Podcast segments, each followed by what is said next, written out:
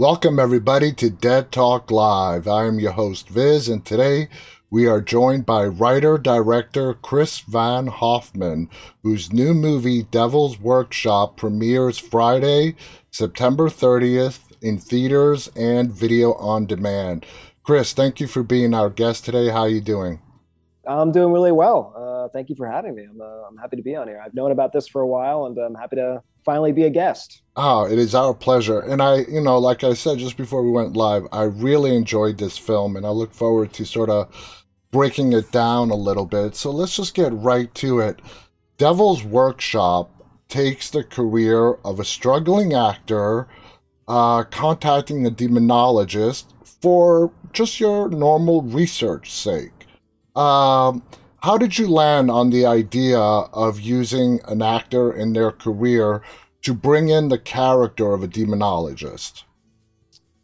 Um, I, uh, I yeah, I, I guess as far as like what the demonologist, I I think the the germ of it really came from, uh, I was pitching a t- a, an anthology TV show like back in 2017 and it was like kind of you know uh, Twilight Zone meets Entourage, and it was kind of like Hollywood horror. Um, it never got off the ground, but uh, but we pitched it everywhere, and uh, and I had to like I was writing a bunch of different concepts, like log lines of like what what about this concept, what about this concept, what about that concept, and and I you know I don't know where the demonologist i don't know. I was like thinking of like poltergeist and i was just like thinking of like well i haven't really done much of a supernatural kind of concept. I was just kind of like throwing a bunch of spaghetti against the wall, and this was just one that uh, a lot of people seem to always highlight in the uh-huh. list of concepts. And over and over and over, people would always highlight this one because it was very makeable, it was very simple,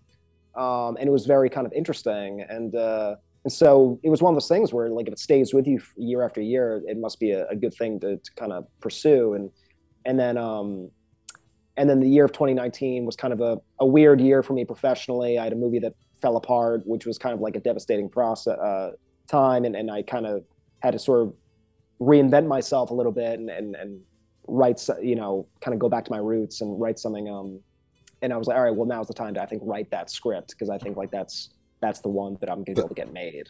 Good. Um, yeah, yeah, exactly. And, and I'm we're we're very glad that you did. Is there a little bit of social commentary about the entertainment industry with uh, the actor, their career, the demonologist, and us finding out the demonologist also has sort of a background in entertainment as well.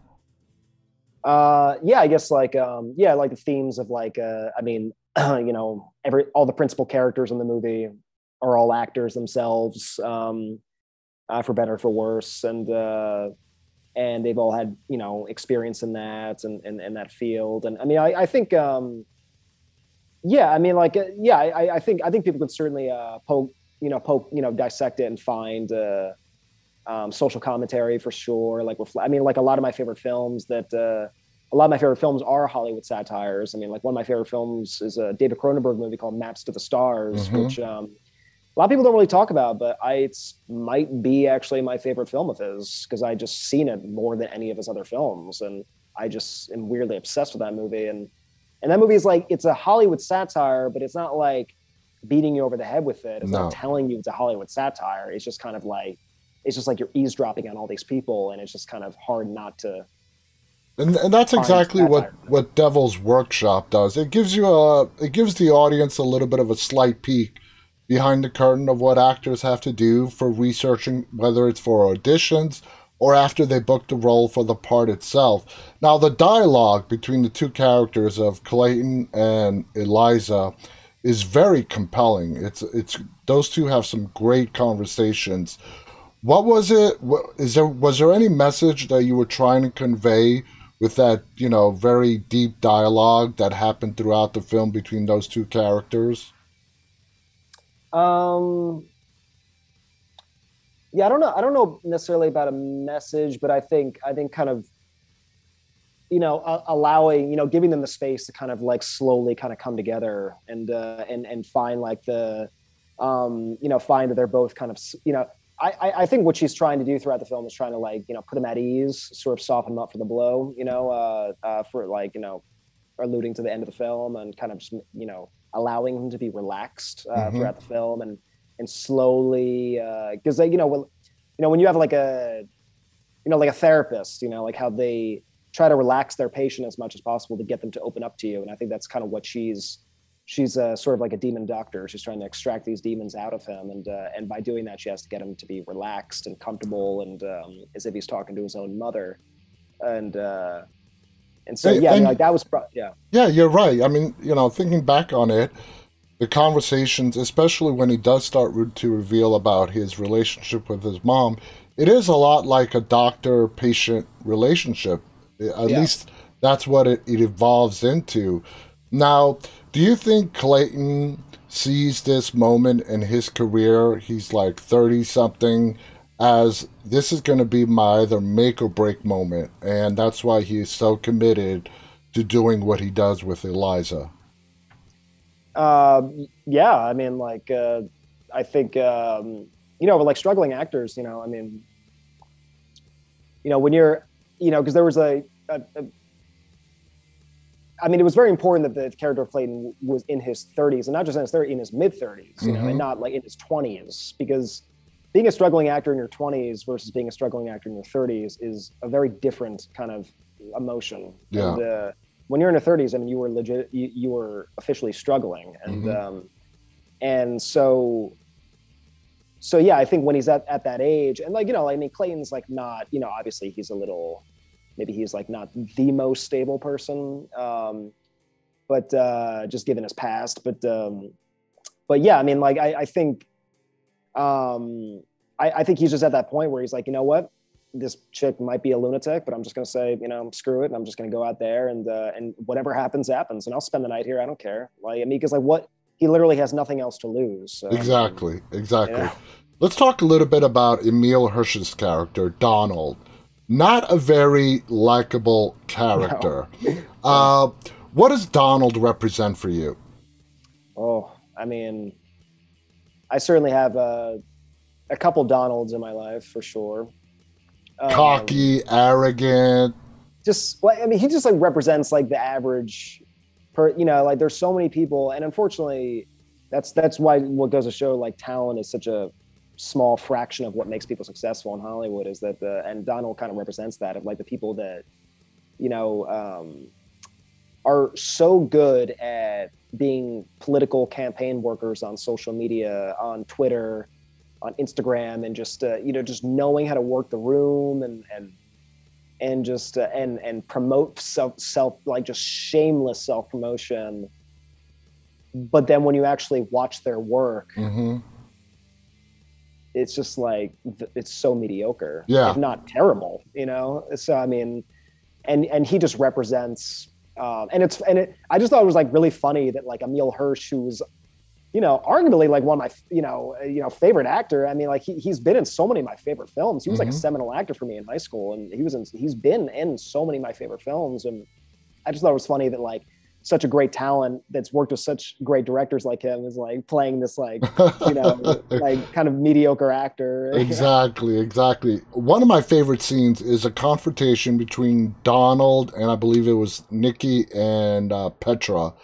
Uh, Yeah. That scene where it gets really loud, confrontational, and then sort of the climax. Um, did those three understand what you were trying to what you were trying to accomplish with that scene? Uh, or did you have to really guide them into getting your vision for them to do exactly how you thought saw it? um no I, I think i think they all i think they all um i mean sarah coffey who played um the actress the, the blonde actress that goes head to head with emile um she she was like you know 1000 she was a because it was a big deal for her to, to do this. And uh, Mhm. and she really um um she just you know she just you know 1000% committed to it. And she really wanted to uh because she comes from um she's like a tiktok star. So she is hilarious if you watch her Mhm. tiktok videos she does a lot of like hilarious tiktok videos but but she's you know she's a real actress um and uh, she hadn't really had much of an opportunity to like get that out because she just blew up on TikTok during the pandemic, and she's always been a real actress, and it was the one of the first times that she was able to really um, uh, expose that and uh, and going head to head with uh, like a seasoned pro like Emile Hirsch was pretty exciting. And uh, what I loved about the most about that scene is uh, by the climax, she won up Donald. That's what I yeah. loved about it. She showed him. You yes, know? definitely. And I did not see that coming. Uh, now, for this script in particular, did you have to do any kind of research into demonologists or any of that kind of stuff? Um, yeah, I yeah I did. I mean, I did like you know, I mean, I didn't do like an extensive amount of research, um, but uh, but yeah, I mean, I did. I mean, it was more like um, kind of throughout 2020 when I was uh writing like the first draft at least, and then from that point on, it was kind of just a. I mean, you know, there were there are a lot of things that were made up, like the Malum Extractum is a made up book, and uh, Galvina, the Demon of Desires, like that's that's made up. I mean, yeah. that stuff is based on truth and uh, uh, maybe inspired, but um, uh, but yeah, I mean, I, I did a little research, but uh, but you know, it, it's I, but the, like the themes of the movie, I just were commercial. I, that it really doesn't involve a lot of deep diving in, into it. I mean, it's really out there, uh, just from ghost hunting shows and stuff like that. Uh, you know yeah, that we can sure. extract all that information. So I totally get it. Now, Eliza. Uh, really keeps the audience guessing throughout the whole film. What are her motivations? What are her intentions? Literally straight through to the end. And even in the ending, a lot of it is going to be left up to viewer interpretation. Without giving away any spoilers, was that your intent or was the ending going to be your big reveal? This is what Eliza is, and there's no a, B, or C other option? Um, yeah, I mean, I, I think it probably. I mean, even like based on the script, I mean, it was it was always pretty. Um, it was always pretty like clear that it was going to be like you know, kind of there could be like multiple different uh, ways to interpret like how it wraps itself up, and I, I think, uh, and also like part of that climax, just kind of uh, just want to make a you know, just kind of make a sort of like you know whacked out climax just for the entertainment sake of it yeah. all. But um, uh, but yeah, as far as like, I mean, you know, I always thought that she was. Uh, I I I don't know. I look at the climax as like a happy ending.